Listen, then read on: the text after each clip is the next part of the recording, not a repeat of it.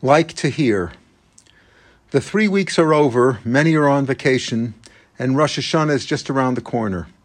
The pandemic is spreading again, and we are fearful of more lockdowns, sickness, unemployment, and school closings. Unnecessary travel is being discouraged, and there is much uncertainty in the air. We can only turn to heaven for our salvation. May it come very soon. Meanwhile, can we hope for some good news? Can we dream about things that are unlikely to happen soon? Here are a few of my favorite wishes that will probably only come true after the Mashiach arrives. I would like to wake up one morning to hear number one, the Knesset members decide to never interrupt a speaker at the podium again. Any violation would result in the voluntary resignation of said violator.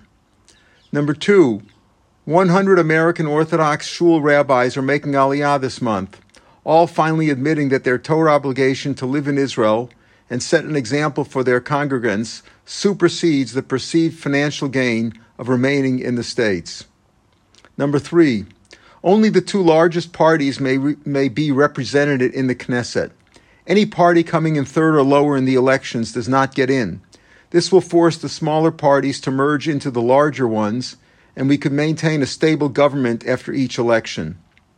Number four, America stops giving financial support to Israel, which could manage without it but still maintains a schnorring culture, and thus could not dictate political policy, peace plans, and more. There would still be strong common cause in defense, cyber, security, culture, business, and values, and mutually beneficial joint ventures may even increase. Number five, China admits that it caused the COVID epidemic and guarantees to reimburse $100 trillion to all nations of the world.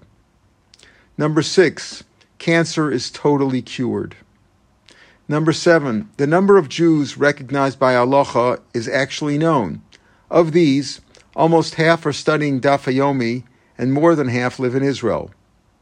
Number eight, in a prelude to revival of the dead, no Jews are dying anymore.